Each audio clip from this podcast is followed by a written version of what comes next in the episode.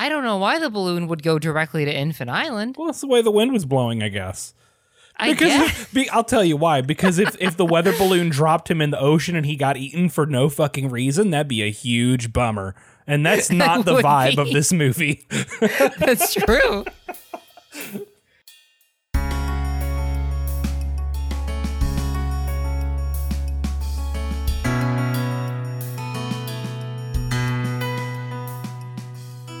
Hello, everyone, and welcome to Castle Bravo, a Godzillaverse retrospective. I'm Derek, And I'm Charlotte. and we're two siblings here to examine the history of the Godzilla franchise one movie at a time. Charlotte, Hey. how we doing today? Uh, it's been an eventful couple of weeks for me, but I'm all right. Yeah, things have been things have been a little heavy on on y'all's end. Yeah. This is uh, we're recording uh, on the weekend after Thanksgiving, uh, which is a, a holiday built on horrible, horrible historical events, but mm-hmm. makes a great excuse for overworked, lower middle class Americans to finally see their families for the first time in months. So True. you know, bad with the good. Yeah. Yeah. Um, Yeah, I don't know. Things have been fine over here. We're we're making it work. Uh, things are a little crazy. We've got some some house guests living with us uh, that you're familiar with, and you know that means my personal space is a little tighter than it normally would be. But like, I don't know if I could call myself a friend if if I was going to be like no Right. when friends are in need. So Right. Right. you know, it's how it do. It's the burden of us all being broke, Right. broke ass, broke ass motherfuckers. Well, I hung out with my mom for the Yeah. first Thanksgiving in actual years because of How- COVID. So. Yeah, I was gonna say how how'd that go? It went fine. I mean, Yeah. we just kind of ate, and she was like, "I'm tired." Like- yeah, All right. okay, mom. yeah, I um I get that. I get that. I you know I hadn't seen my parents and well f- for me it was only like a couple months, not a couple years, but uh you know mom mom was over and uh yeah you know it was it was good it was good yeah, that's good. so um that's all I got. We want, we want to talk about a movie. We want to talk about a surprisingly good movie. Extremely good movie. I'm, I'm I've given up on trying to hide how we feel about movies before we talk about the movies. Uh, I feel good about this one. Uh, I I was so worried about moving away from Ishiro Honda for the first time since Godzilla Raids Again, which we didn't like very much. yeah. Um, but things worked out better this time. So far, better. yes. So far on Castle Bravo, we've talked about kind of, you know, Honda doing all of these pulp sci-fi movies and building up uh eventually a sort of shared universe around them that is is slowly becoming centered around Godzilla. Uh, you know, we had Godzilla, we had Rodan, we had Mothra, uh, you know, King Kong versus Godzilla, Mothra versus Godzilla, uh, Ghidorah the three-headed monster. There's been a bunch of other sci-fi movies like Gorath and Matango that aren't like specifically connected yet, but become connected later, kind of retroactively. Um, we had this long history of Toho trying to make not just like more King Kong movies, but also Frankenstein movies, weirdly. So, like in season two, we've had two different movies built on their concept of Frankenstein. That was Frankenstein versus Baragon, and then War of the Gargantuas. One of those two was good. Um, it, it's been this really interesting. Like, I think what we're gonna see early in this season is, despite the fact that Godzilla became kind of the centerpiece of their ongoing pulp sci-fi like blockbuster efforts, they really did want to try and diversify. Um, they wanted to try to make more movies with King Kong. They finally succeeded in getting something Frankenstein out the door and and got a sequel to that. Like they didn't want this to just be the Godzilla show, um, but circumstances kind of end up pushing them even further in that direction until they drop all pretense of them doing anything but Godzilla. Um, so today we're talking about Ebirah Horror of the Deep, which is also known as Godzilla versus the Sea Monster. Uh, this is a movie a lot of Americans have seen. It was very popular on VHS It was one of those is one of a handful of Godzilla movies you could reliably find on VHS in like the 90s. So a lot of people in our generation growing up going to like Blockbuster and, you know, places like that have probably seen this one. Um, but this I is hadn't. yeah, this is a a big changeover. It's kind of hard to avoid talking about this. Uh, and, and I wouldn't want to because it, it makes such a difference in you know the feel and tone of the movie but we have changed our entire creative team for the first time uh i think in castle bravo history none of the big three none of the dream team are on this movie because even godzilla raids again had subaraya overseeing the visual effects um and and you know the kind of a lot of the action sequences Right. but this time around, uh, the uh, this movie is directed by Jun Fukuda, who worked as an assistant director for Honda a few times, so acquainted, right? Like the, this is somebody who has worked with and under Honda some. Um, the special effects are still credited to Eiji Tsuburaya, but Tsuburaya really didn't have much to do with the film. It was actually most of the effects work and most of the uh, like cooperation on the action sequences was done by uh, effects supervisor Sadamasa Arikawa, who I didn't find a lot of information about. Um, I, I don't I don't know that I would say that he's like an understudy, but again, he was he was his work was still sort of overseen by Subaraya. Subaraya was just much more hands off with this movie. And what's interesting is switching out Honda and Subaraya for Fukuda and Arikawa. Like this movie has a very different sense of cinematography. Its action sequences are directed very differently. The set pieces are built differently. Like you can tell immediately this is a different creative team. And then the score for the movie, which I thought was very good and very memorable, and we'll talk about that more later, was done not by uh, Akira Ifukube, who has been on, it feels like almost every movie we've done so far, but by Masaru Sato, who actually did the score for Godzilla Raids Again. Um, and I think we talked back on Godzilla Raids Again, correct me if I'm wrong, we weren't, we didn't feel the score in that movie. Like it just didn't feel present. so it was actually really interesting to read that this is that same composer uh, because this this movie has musical personality. I feel like, it does, yeah. yeah, like like a shocking, colorful level of personality. But um, you know, we we we can talk more about how these changes made us feel as we get into the movie. But let's uh let's go ahead and kick it over to you. You can tell us what what happens in this movie. A lot, and it's a ride, but like slash pause, it's a ride. Yeah, it. I told you in the DMs that this director is, aside from his work on Godzilla, primarily known for like spy thrillers. And it shows. Yes, it does. Yeah. All right. So our story begins with Kane, who is Yata's mom. Um, and that'll be important in a second. Uh, speaking to a medium trying to find where her son Yata went because she can't believe that he's dead. And allegedly, he died in a boat wreck in the, in the southern seas. Uh, but the medium keeps saying, Oh, I can't find your son in the afterlife. I don't know where he is. Um, and so Yata's brother Ryota decides that he's going to take it upon himself to figure out where his brother is. And he goes to the government for help, and they won't hear it because it's like, okay, well, this guy died. So, like, what? Why are you? What do you want us to do?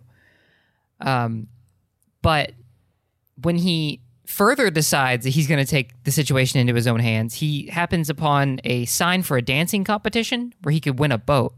And a boat's just what he needs to find his brother. So he decides he's going to go join this dancing competition, but he gets there like three days too late and realizes, okay, well, I can't win this boat. This dancing competition has been going for 72 hours straight. People Yeah. are dying out there. yeah. I love it's like, hey, I can do this dance competition, and then it hard cuts to this big dance floor where they're playing the most 60s ass music and there's a bunch of Japanese teenagers in bright 60s attire just free dancing around the room trying not to stop. As it's like it's it's almost like like surf rock. Yeah. And I was like, "Oh god, the the motherfucking 60s is here." yeah. This is this is 1966. We're in the back half of the 60s, but Ishiro Honda did not know what the 60s were.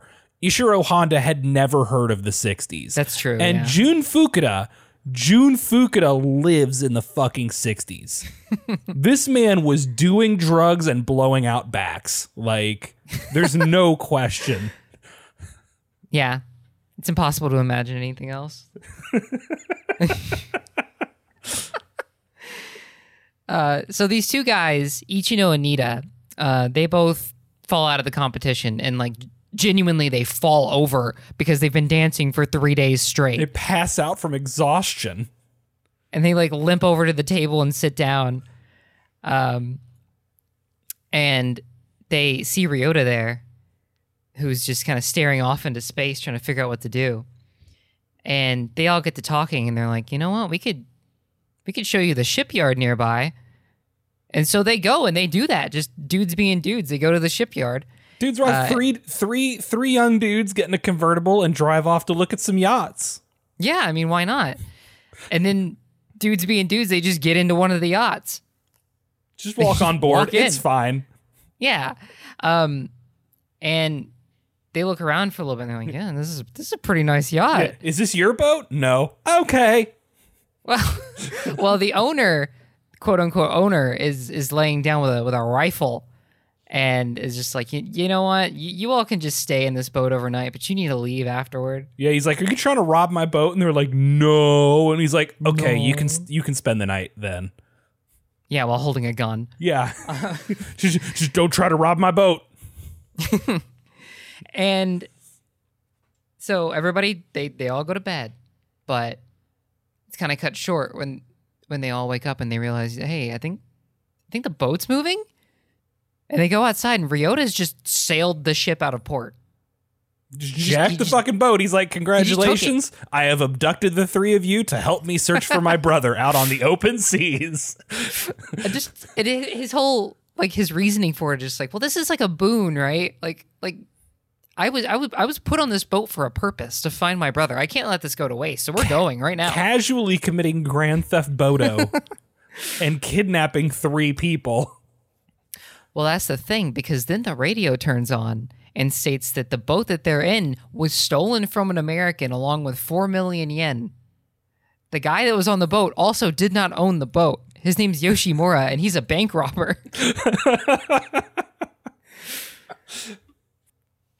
so, a twist that means nothing, by the way, other than to establish that this dude, casually a bank robber, also not supposed to be on this boat. Right. So they just all stolen, stolen this boat, actually. Um, uh, so the boys at Yoshimura are inside, everybody but Ryota, and they're all discussing, like, we should probably just do whatever Ryota wants so we can sail the ship back home and get on with our lives now. Uh, but while they're discussing this, Ryota sees just choppy waters on the horizon is like, well, we, we're going to crash this boat. If we don't do something, we got to figure something out. Turns out And none so- of us are good at boat. Right. Uh, so they the storm approaches them and starts just throwing the boat around, but then a huge claw emerges from the water and just capsizes the boat. Oh, I love this. I love that shot, the first shot you see of Ebirah's claw out of the water. Excellent sense of scale, excellent special effects work. That looked fucking great. Yeah, it did. And honestly, what what I was thinking about at the time was like, imagine that you're like Nita or Ichino, and you're just helping this dude out that you found at a at a dancing competition. Yeah, you're just being bros out. because that is what your nature is. and you go on this yacht just to look around at it basically get kidnapped also there's a bank robber there and now the boat you were on gets destroyed and you all wake up on an island Yeah. Hey, but let's be fair. Let's be fair. Bank robber's pretty chill. As far as bank Yeah. robbers go. He's not like threatening to kill them or anything. He's just like Don't tell anybody. I have this money. Well, No now they're on longer have this money. right? And Yoshimura is kind of a little sad about that. He's just like, "Well, now all my stolen money's gone." And then one of the boys is like, "What was in that briefcase?" And Yoshimura is just like, "Something we can't use here anyway. Let's just go." Like the chillest guy that just lost four million yen. I'm so sad for him. It's hard not to root for him. Uh, so they start climbing up a nearby cliff face, and on the way up, they find a sword, and they're like, "There's a sword on this cliff face. This island must be filled with cannibals." That is the only explanation. Nobody introduced them to LARPing. right. um, Walk into a Renaissance fair and just be like, "Ah!" It was the 60s. so they all get up the cliff face, find like their weight in bananas and other fruit, and just decide to eat all of it right then and there. Because, I mean, they're hungry. don't ration You know. food. No. So they just eat it all, their whole weight in fruit. And they look through the trees and everything, and there's a boat that's appeared and dropped anchor. And then they they just kind of look off to the side of the boat, and there's a whole military base on this island. And the guard commander steps off this boat, and he has the baddest dragon eye patch. Minor detail, minor detail. As the mm. boat's coming in, they are spraying this like intensely bright yellow stuff all over the place as it comes in. It's coating the boat, it's all over the water around them. It's it's like it almost looks like it's a pollution boat and that's its one job. Right. Now the first scene that I saw the boat, um, it didn't look the brightest yellow to me somehow. So I was just kind of like, I guess it's just doing something to the sides of the boat. I don't know. Yeah. So I didn't pay it a lot of a lot of attention. It's an unexplainable yellow spraying boat. Yeah. And then Uh. fucking Majima steps out. Right. Basically, he steps out and uh, some barrels of something called X13 are handed off to the docked boat. And meanwhile, just so some islanders that they took as slaves just step off this boat, and some of them try to run run away as as you would, um, but they get shot at, and some of them actually manage to get to like a little a little boat and try to paddle from shore. But then Ebirah appears and destroys the boat, kills them. And and like plucks them out of the water and eats them. Yeah, just grabs them. Yeah, Godzilla getting what was it? Um, War of the Gargantuas was our first time seeing a monster eat a person, hmm and we're now seeing that again. And it kind of feels like these movies are willing to push their boundaries a little bit more out of that like comfort zone. But yeah, Ebirah sure does just like kind of with his little. He's got like a big claw, and then he's got a little long thin claw, and he kind of got a crush claw and a stabby claw. Yes, yes. And he takes his stabby claw and he just kind of like like gently like tweezers them out of the water and, and plops them into his mouth. Uh, Yeah. And it's it's very like ugh, ugh. Awful Yeah. giant shrimp monster. And of course, the the military personnel are like, "See, you can get away from us, maybe, but you can't get away from Ebirah, So you may as well just stay here." Um, now, one woman does manage to escape, and her name's Dio. Uh, and realizing that some people have escaped, the commander is told to release just release a search balloon. So the boys happen to run across Dio, and they let her know that they're friendly. And right about the time this happens, the search balloon finds them and people show up and start chasing them down and they hide on a on a cliff face to escape it is some scooby-doo shit Oh, there's a lot of good Scooby, and I mean good Scooby Doo shit in this Yeah. movie. Also, can we get a vibe check on Dio? Dio fucking rules, right? yeah yeah no so She one of the hasn't done shit yet, but she fucking rules in this movie. yeah and I, I was going to get into it a little bit more later but one of the things i really like about this movie is that everybody does something Yeah, there's nobody who's just completely fucking useless. Dio does shit, and in a lot of movies, she would just be the hot chick who's along for the ride. right And she performs actions.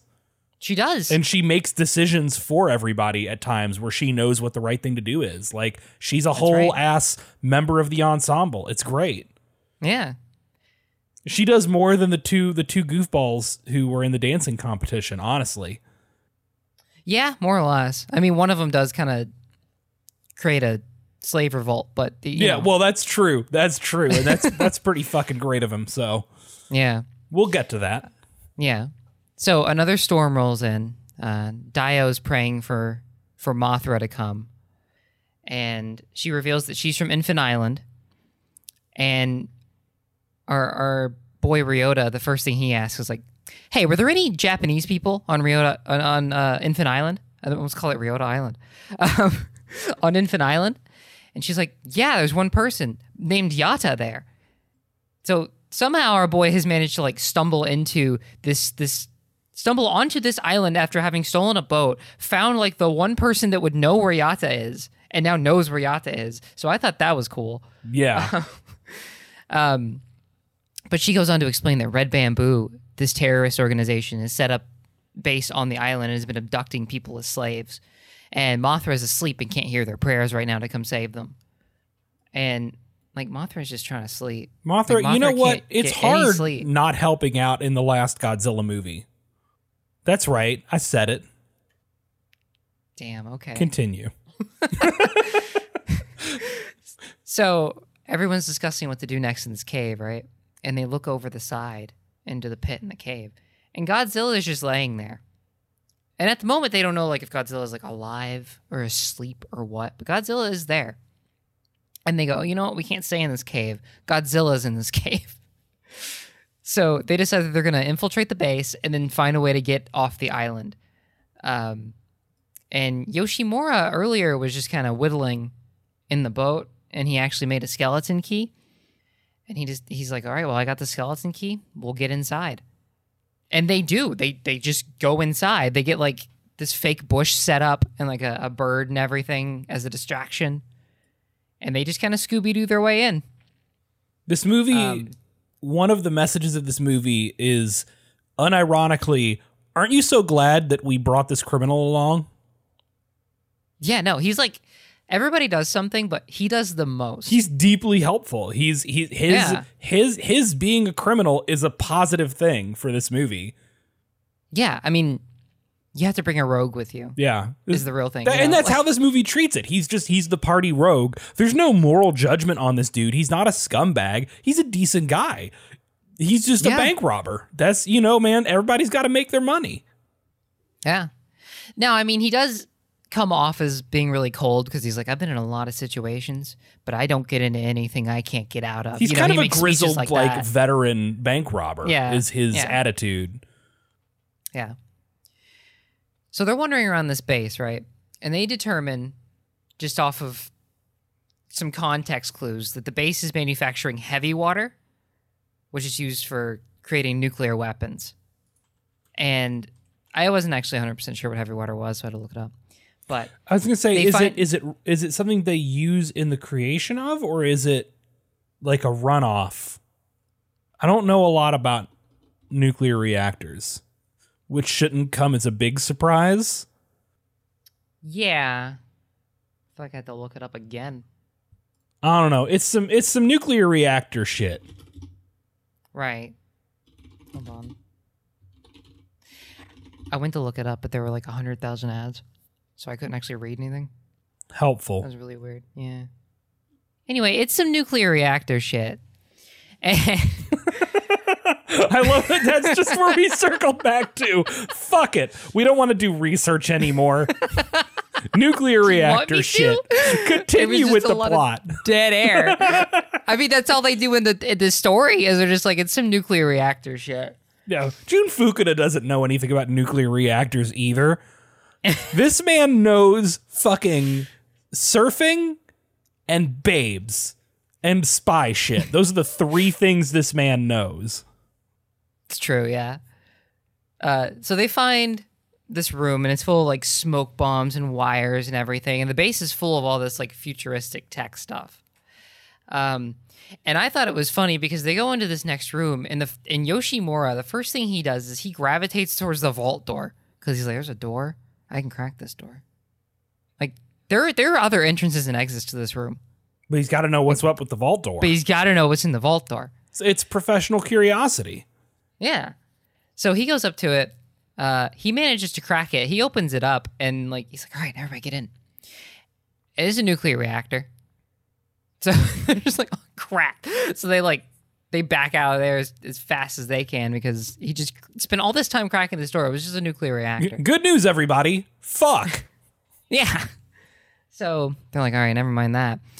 So they get to, you know, low to the ground. They're sneaking around and everything. Immediately caught by the guard commander. Oh my god! this- and this, this shot Majima is so great because they're like crawling around and the camera angles all low, and then they stop and they look forward, and the camera pans up, and there's feet, and then there's the rest of him.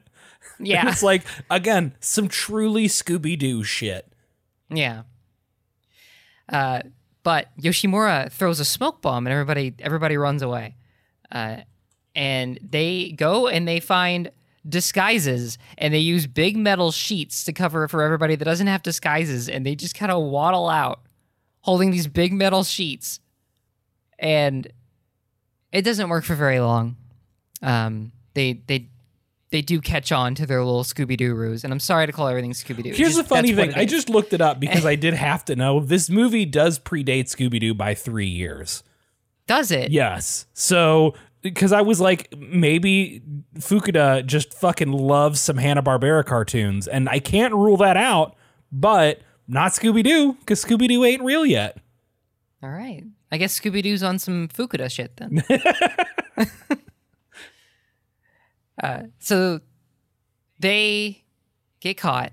Everybody uh, tries to get away, but Nita gets captured, uh, and he ends up getting thrown in with the with the people that have been enslaved.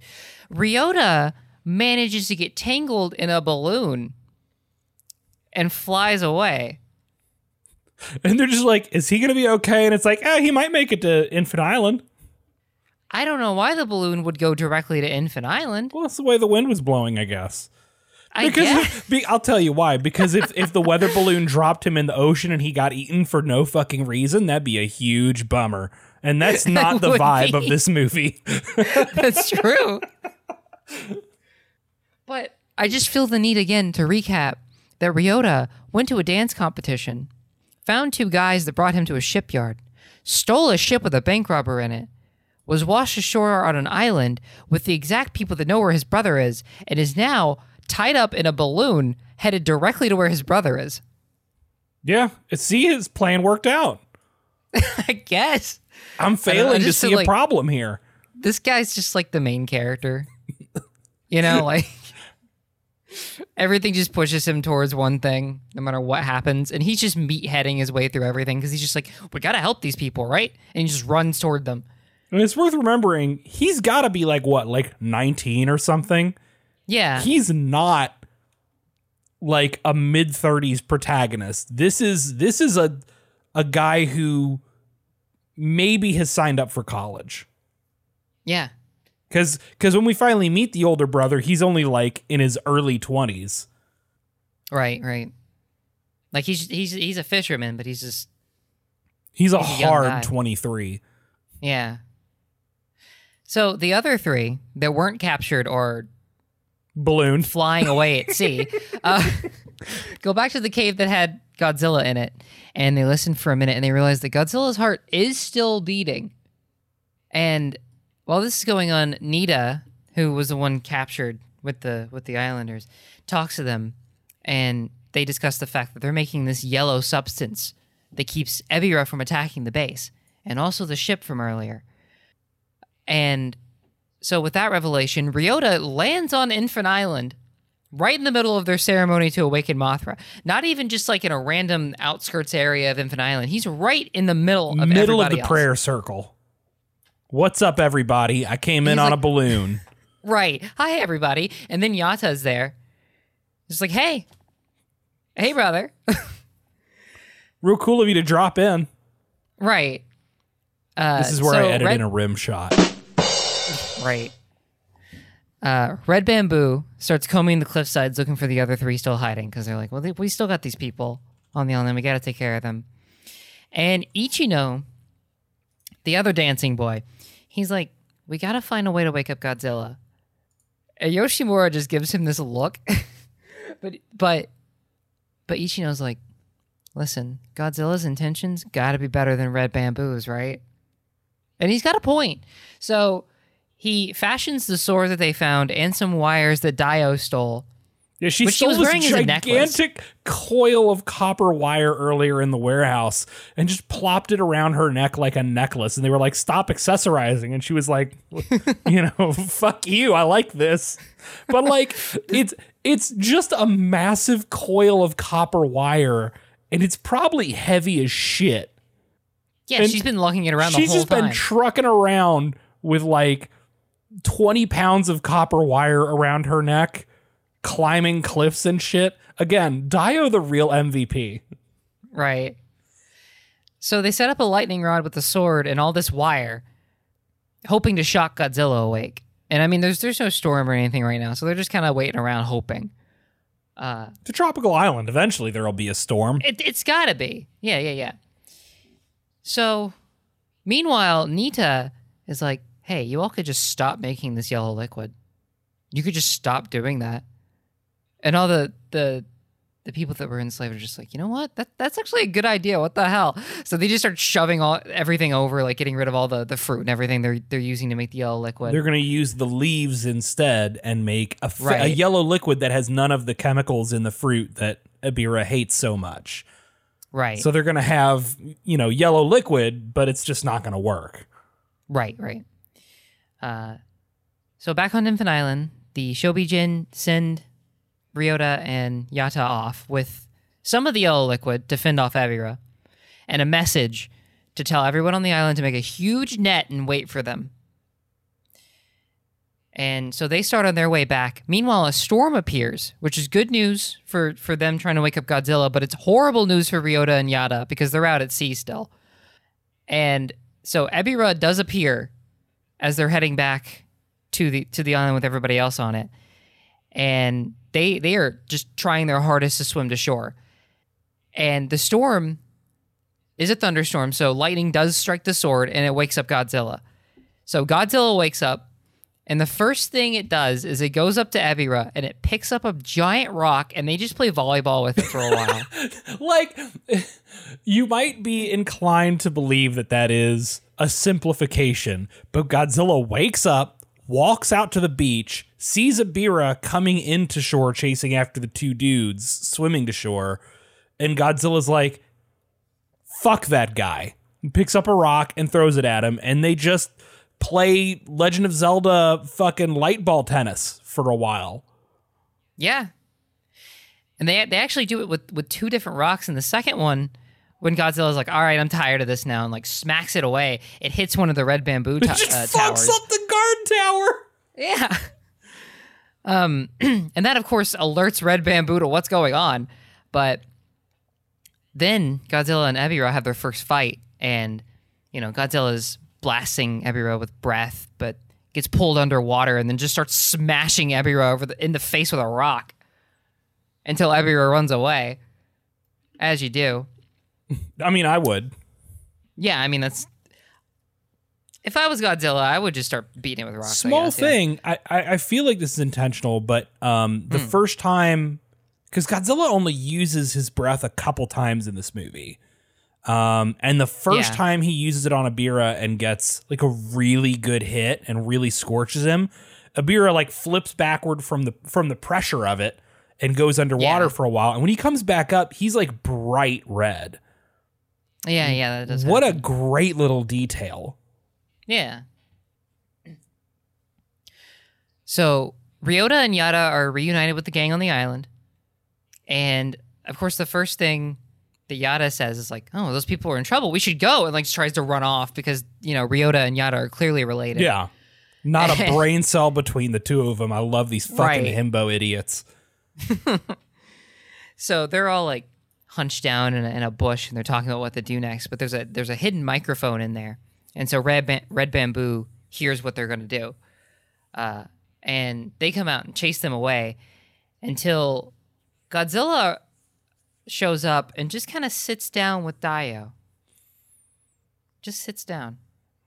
He's just like, not- hey, that's I- interesting. That's a lady. What up? Yeah. He didn't do anything. He's just kind of sitting there looking like, you're Yeah. curious. Yeah, and like Dio's trying to, to seem as small as possible the whole time, like you can really tell. And being careful not to move at all.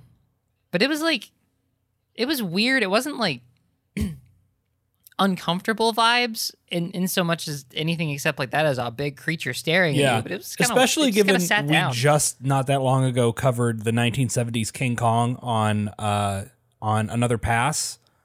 Mhm. And and that was a movie that was very much like, hey, what if we took King Kong in the darkest and creepiest direction possible? Right. And, there's very much more an innocence to this. Godzilla's really just kind of curious and looking and very captivated by this very tiny, very hot woman. He doesn't Yeah, know what to do. like- I wouldn't either. know I, get it. Yeah. And while just sitting with Dio, a giant bird shows up. Just a just a big Fucking bird, bird. just flies it like directly into Godzilla's face. Just starts attacking Godzilla. this fucking bird. I love this is such a short, meaningless, inconsequential fight. Like I feel like they just had a hacked up old Rodan prop that they needed. They were like, yeah, what if we blew this up? like Basically. Yeah. cuz it just but like it's actually a really good fight sequence because like it just comes in and is just flapping and pecking and scratching and is just in Godzilla's face nonstop as Godzilla's like, "Oh god, oh god, it's in my like This is a big bird. Imagine if a goose flew into your face, and that's exactly what happens. Yeah. yeah. I, I don't know where the big bird came from. I don't know why it was there. Yeah, just a Big, big, bird. bird. Uh, so Red Bamboo has has scrambled their private air force that I guess they have and flies in to try to bomb Godzilla. And during all the confusion, the gang like comes up, grabs Dio, and runs away. And Godzilla, showing the most problem solving skills that I've ever seen Godzilla show, is like, all right, I think these people with the Air Force probably came from this base over here and just goes to, directly to the base in retaliation. Yeah, Godzilla's. We will talk about a lot of this stuff. Godzilla's kind of very different in this movie. And one of those things is he's Yeah. clearly much smarter than he had been before in a very casual kind of way.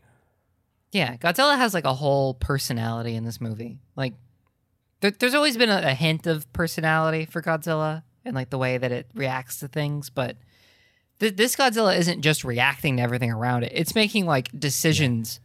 He's curious, he's tired, he's grumpy. Like eh, grumpy is a great way to describe this Godzilla in a way that does not usually he is much hotter than that. Right? He is angry, Right. he's seething, he's tearing shit up. And this Godzilla is like he got woke up from a nap and shit's going on around him and there was a big a big shrimp and then there was a weird little lady and then there was a bird and now there's some jets and he's like not sure what the fuck he's doing about all this. Yeah, But he's And you have gonna to- get, he's gonna get this shit taken care of so we can go back to sleep. Right, because no matter honestly what Godzilla does in this movie, I really think that it's kind of justified because if I was electrocuted awake, I'd probably fuck some shit up too. Yeah. So Godzilla's attacking their base, and the attacks on the base, like this, the base is sitting above this cave that all the the islanders are in, that making the yellow substance from before. And so this cave is starting to collapse. Um, and the gang kind of passes by, and Yata rushes in. Yoshimura's trying to stop him because you know y- Yata is just a himbo. Yeah. I, I'm not gonna. Yeah, and Yoshimura. No better way to describe it. You know. Yeah. Yeah. Um, and Godzilla is managing to break through all of Red Bamboo's defenses, and in response to this, Red Bamboo's like, you know what? I guess we have to set up, set off the nuclear bomb. Like that. That's just what we have to do. Sure. Fuck it. Okay. All right. No downsides to that. Right. Just okay. You could just leave, but okay. So Red Bamboo takes what they think is the proper yellow liquid, right? Yeah. From from the islanders and just abandons them to their fate in the cave. and our gang does manage to get in there and start escorting them ba- back out through the base as it's destroyed. And then they realize that they have about two hours to either stop this nuke or escape. And Red Bamboo gets on this boat. Fuck y'all, we're out of here. Yeah. Nita is like, well, the yellow liquid's not going to work. And the yellow liquid doesn't work. And they're all killed by Ebirah. It's, it's really, it's kind of fast, honestly. Like, Ebirah just grabs this boat. Yeah, he just fuck. Yeah. Ebirah, much better at destroying boats than the gargantuas were. Yeah. Just instant. Helps that he's a big crustacean. Well, eventually we'll, we'll all turn into crabs, but Yeah, it's the inevitable Yeah. outcome of all life on Earth. That's right. So the gang's trying to deactivate this nuclear bomb, right? And the monsters are fighting outside, but all the the Infant Islanders get together and they they all make this huge net because that's what they were told to do. They're just making a big net. Don't question it. Make net. Yeah, yeah. So now they're at 20 minutes before detonation, and the ceremony on Infant Island to awaken Mothra continues, while Godzilla and Ebirah are fighting underwater. And eventually, Mothra wakes up and immediately heads towards the island. Oh shit. Yeah, like something's going down. I gotta go. Mothra realizes that she never set her alarm clock and she has to be to work in eight minutes. Listen, she. Am I wrong? no, 100% the just- energy. just gotta.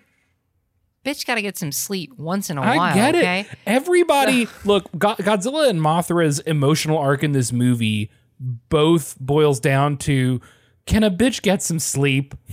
Exactly. We've saved the world so many times. So, as I said, Godzilla and Ebirah are fighting. And then my favorite part during the fight happens, and Godzilla just rips Ebirah's arms off and starts playing with Ebirah's claw. Just full on pulls the Who arms amongst us has never off. fucked with the crab claws at It's dinner? true. Yeah, absolutely. So, Mothra shows up, and Godzilla and Mothra are having this conversation, right? Like, without words, but they're clearly talking to each other. And Godzilla is clearly upset and attacks her, but kind of gets bodied for it. So, everyone gets this giant net together for Mothra to carry them off in. And Mothra starts carrying them off in this big net. And while they're being carried away, everybody's crying back to Godzilla that, it needs to escape. And they, they, they note that Godzilla is like only ever tried to help them out of the situation, despite everything. Kind everything. of accidentally, but yeah. Accidentally, but you know, can't be that bad of a, of a guy, right? But Godzilla does manage to escape just in time by doing like a, a cannonball into the ocean nearby. And they're all flying off in this big net, being held by Mothra. And Ichino goes, This isn't the end of nuclear warheads. The future is in the hands of people who use them now. And Yoshimura's like, you know, maybe I'll go straight after all. And, you know, they all laugh. Godzilla returns to the sea and Mothra flies them away. And that's the end of the movie. Yeah. The, the movie had an The ending. movie, well, that's how you know this wasn't a Honda joint. 'Cause The movie had an ending. oh, God, this movie fucking ruled. so this good. movie, this, yeah, just this movie fucking ruled. Um, let's briefly talk about the monsters. Um, well, not briefly because there's, there's a lot of fun shit to talk about, honestly. So let's start with Godzilla. Uh, Godzilla's using the same suit that he's used for the last movie or two. So he doesn't look drastically different. Although I do think that Fukuda and Arikawa's like the way that they want to film and utilize Godzilla is very different from the way that Tsuburaya did and and Honda did. Right. Like there's a lot more of these very slow non-action shots of Godzilla just kind of walking around, you know, or standing upright, you know, outside of the context of being in the middle of an attack or attacking something. Right. So the suit ends up being it kind of looks a little baggy, right? Like Yeah. Yeah. and and maybe that's because Tsuburaya would usually try to get, you know, help Honda get camera shots that avoided showing as much of like the sides of the suit from the front in non-action Yeah. sequences. Yeah, yeah. But uh like it's fine at this point because we know it's a dude in a suit, so I'm not gonna freak out because the sides billow a little bit like a t-shirt that's slightly too big. Um, yeah, and I mean, like in in this movie, it also had the scene where like Godzilla's just chilling, Yeah, yeah. just kind of sitting He down. just, he you know, sits down and he vibes and he looks at Pretty Lady and he's like, "Well, that's interesting."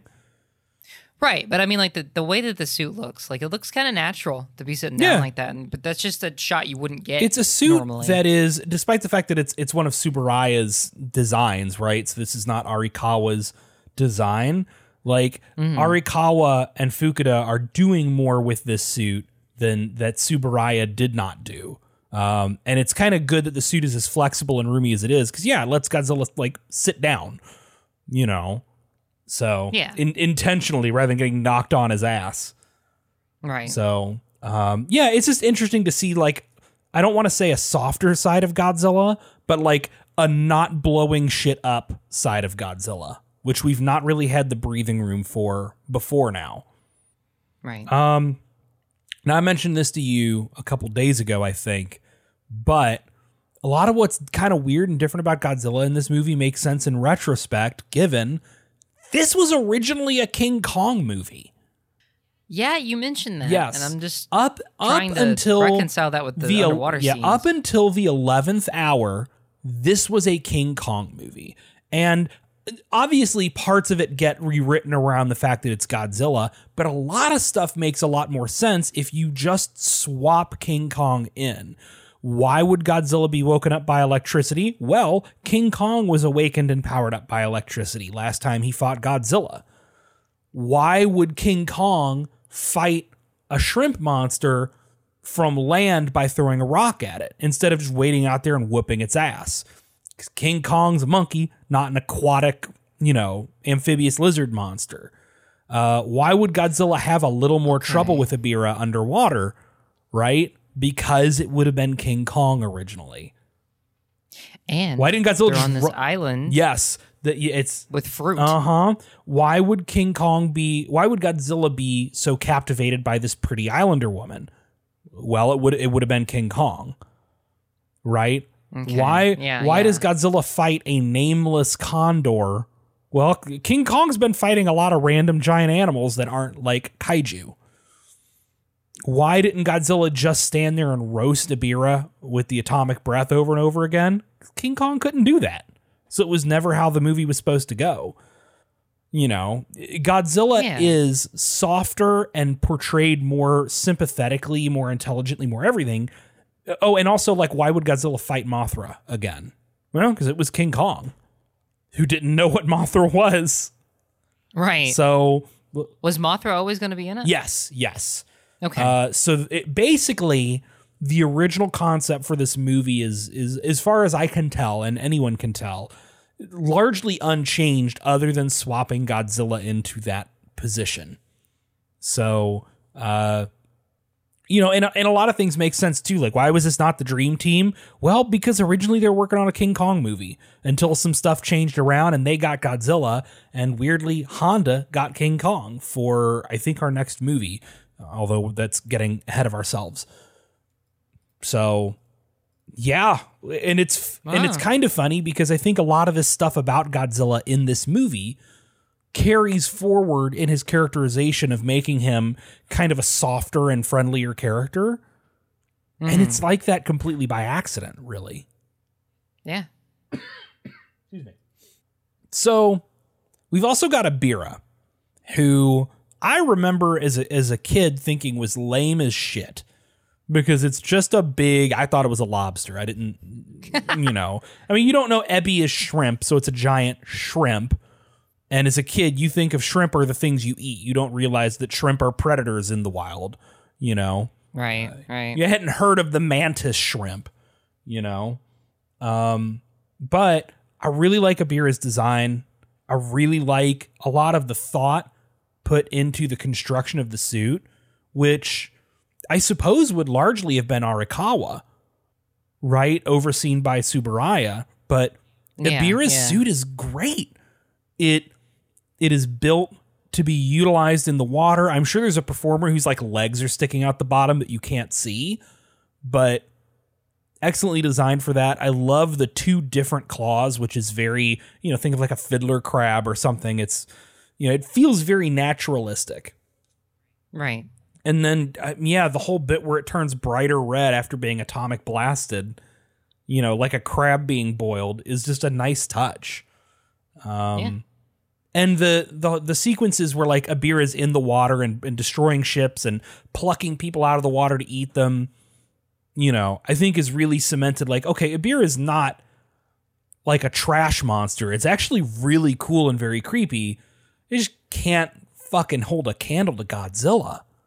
And to be fair, Right. that's increasingly becoming difficult when Godzilla's last opponent, his last two opponents were three-headed dragon Galactus.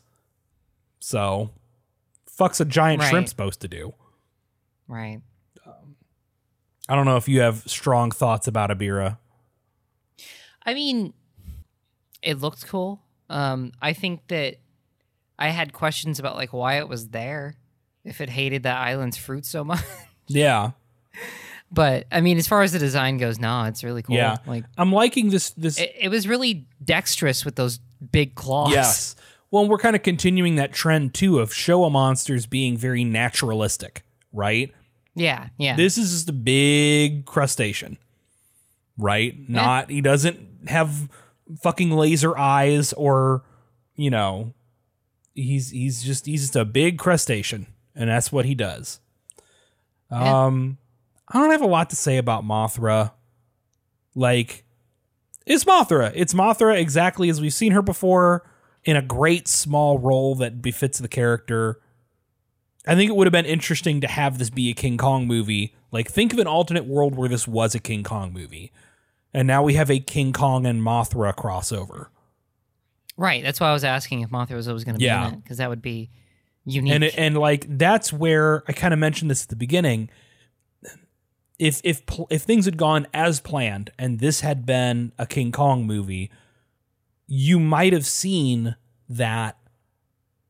You might not have seen things centralize around Godzilla so heavily, right? Sometimes it only Right, takes one right. or two movies to really help, you know, change the trajectory of where things go.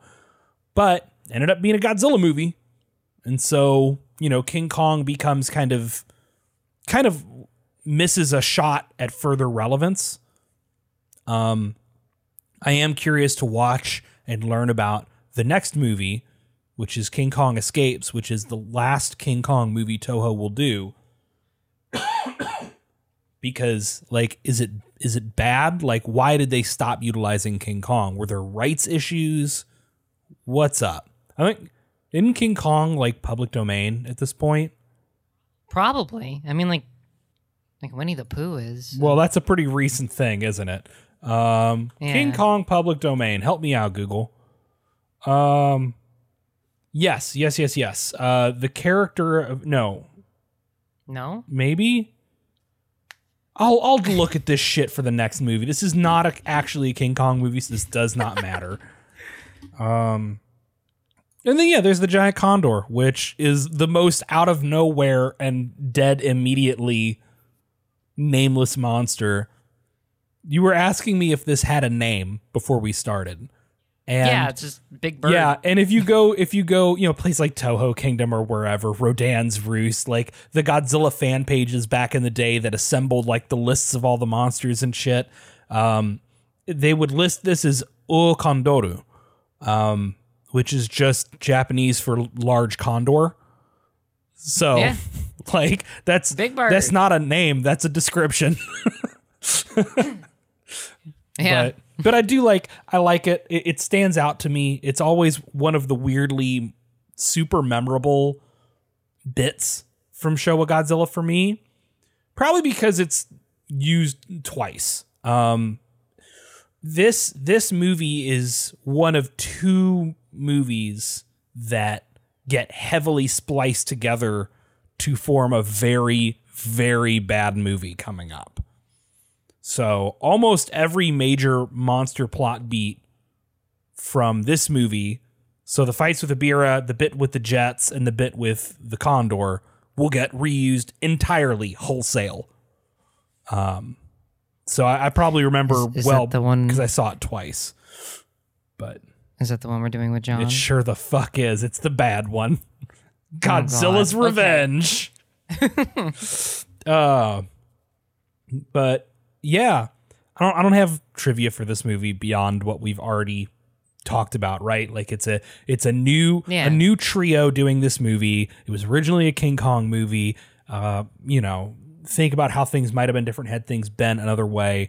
What's really interesting is that all of the water scenes with Godzilla and Ebirah like obviously the ones where they're waist deep in water together were actually shot in water, but even the underwater sequences, um, if I remember reading correctly, were shot underwater. Like they just shot through glass panes at Godzilla and Ebirah. Um, oh. being under the the big pool is what they call it, uh, which is that big giant ocean soundstage that Toho has that they will use over and over and over again uh, to great effect.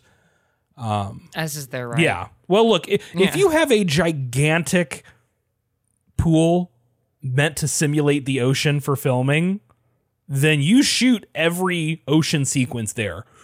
Right? Like that's Right. You know, you can control the conditions. You it's got it. great. Yeah, you have the ocean. Yeah. So in your backyard. Um but yeah. Now here's what gets fun is talking about the social and political messaging of this movie because I don't think this like it kind of goes back to trying to be a little bit more about nuclear power again.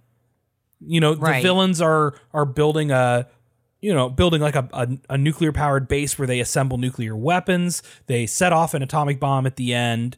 You know, the the threat is that the nuclear power is being distributed amongst because this is not like an, an enemy nation. This is just a lone terrorist cell that Right. assembles nuclear power for themselves.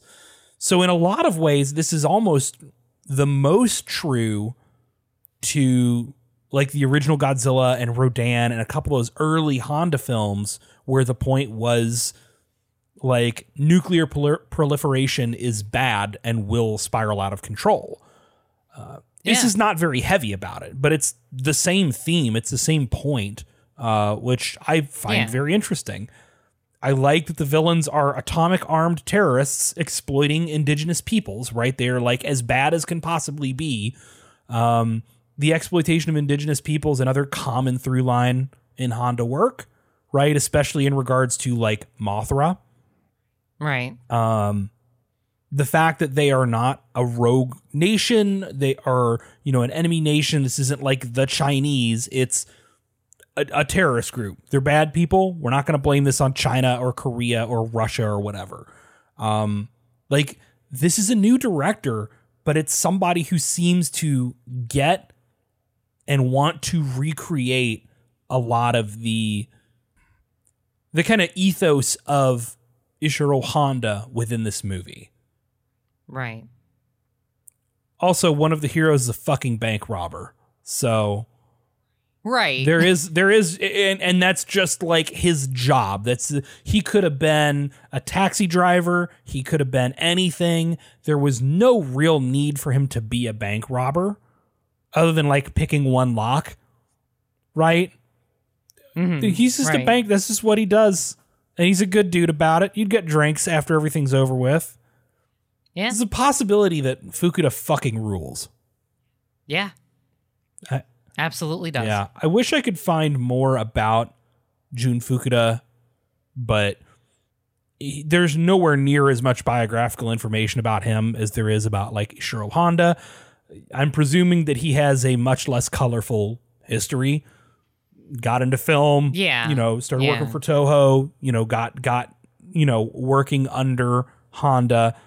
Got to spin off and and start directing Godzilla movies on his own, which is good because Fukuda is going to be responsible for a lot of the upcoming movies this season. Pretty much, with one exception, every movie this season will be directed either by Ishiro Honda or by Jun Fukuda. Okay. Let me double check that I didn't just lie. Is Godzilla's Revenge an exception? Godzilla's Revenge is Ishiro Honda. We'll get into that. That movie is what it is Yeah, yeah. very intentionally. So it's not, you know, give it give it give it a pass for now. But um so looking at the rest of what's coming up in season 2. Uh next we have um I think King Kong Escapes. Let me pull the list up. So next we have King, King Kong, Kong Escapes, which is Ishiro Honda. Uh, then we have Son of Godzilla, which is Jun Fukuda. Then we have Destroy All Monsters, which is Honda, and Godzilla's Revenge, which is Honda, and Space Amoeba, which is Ishiro Honda. Then we have Godzilla vs. Hedorah, which is Yoshimitsu Banno, which is also like maybe I think the only movie Banno ever actually directed. Like period, not the only Godzilla movie, like the only movie he ever directed. He's not a very prolific person. Um then the next three movies, Godzilla vs. Gigan, Godzilla vs. Megalon, Godzilla vs. Mecha Godzilla, are all Jun Fukuda. Before we come back to finish the season out with Terror of Mecha Godzilla, which is Ishiro Honda, and that's his last movie ever. So Damn. yeah, but like Fukuda picks up some work. Fukuda does five Godzilla movies in this season. Um, he does he does as many Godzilla movies this season as Honda does. Actually, more. One, two, three, four. Yeah. So, so it's a good thing that Fukuda fucking Wow. rules, because yeah, that could have very quickly gone a bad direction. So, this is again increasingly obvious. Charlotte, do you think this movie's any good? I think this movie's great. Tell me about it. Well, I think that this is. I think that I have like really strong feelings about some of the monsters. Like, I, you know, I really like Ghidorah and I like Mothra and stuff like that.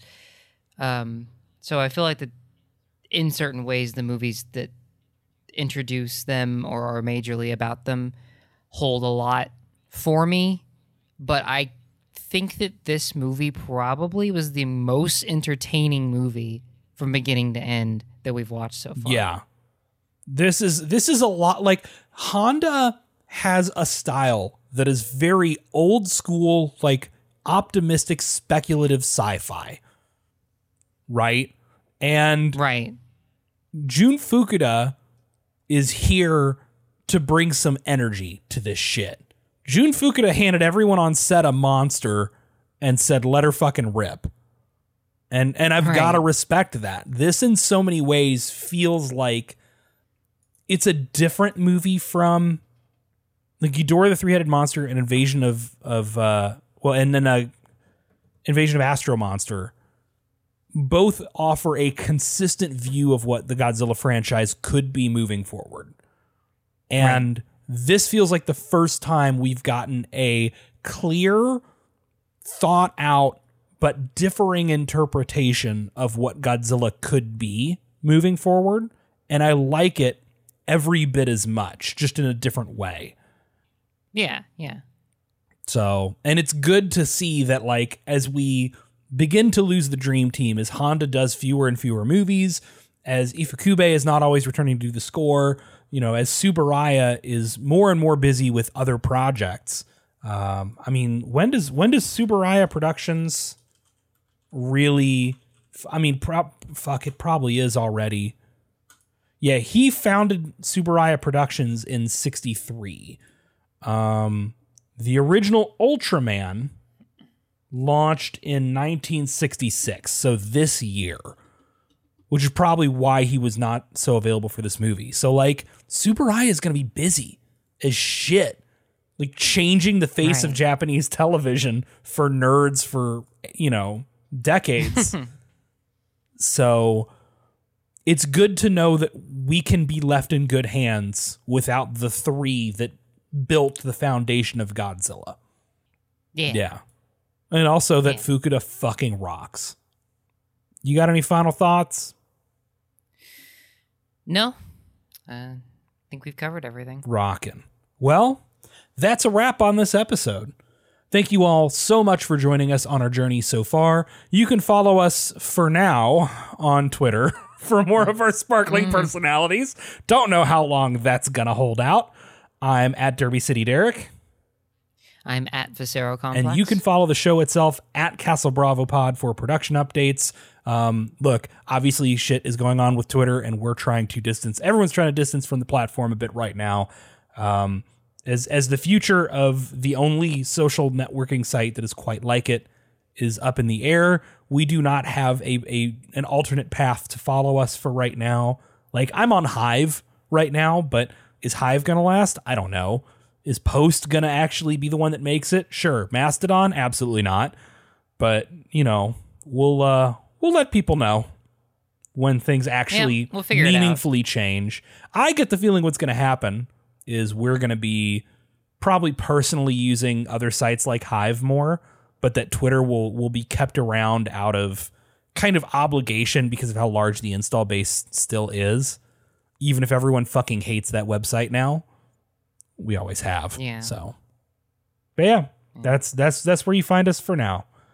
Next week we will be back with King Kong Escapes, which I was telling you uh, I had to splice our copy together off of a like an American television network broadcast because it was the only way to get a hold of a decent HD copy of the movie in English.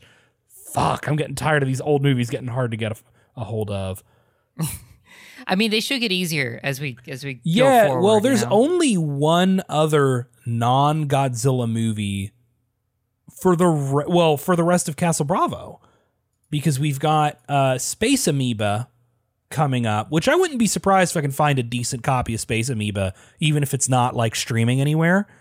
Um, I wouldn't Yeah. be too surprised. It's relatively notable, but after that, it's all Godzilla. All these movies have been on Blu-ray. Like they're going to be streaming somewhere, or we can get Blu-rays. So, oh, but we've rambled enough. That's what I got. Take care, everyone. Bye. Castle Bravo is a production of Derek Van Dyke and Charlotte Landale. All editing is performed by Derek Van Dyke. Special thanks to Kyrie Lamont for our art assets, and to David Van Dyke for our theme song, Pools of Memory.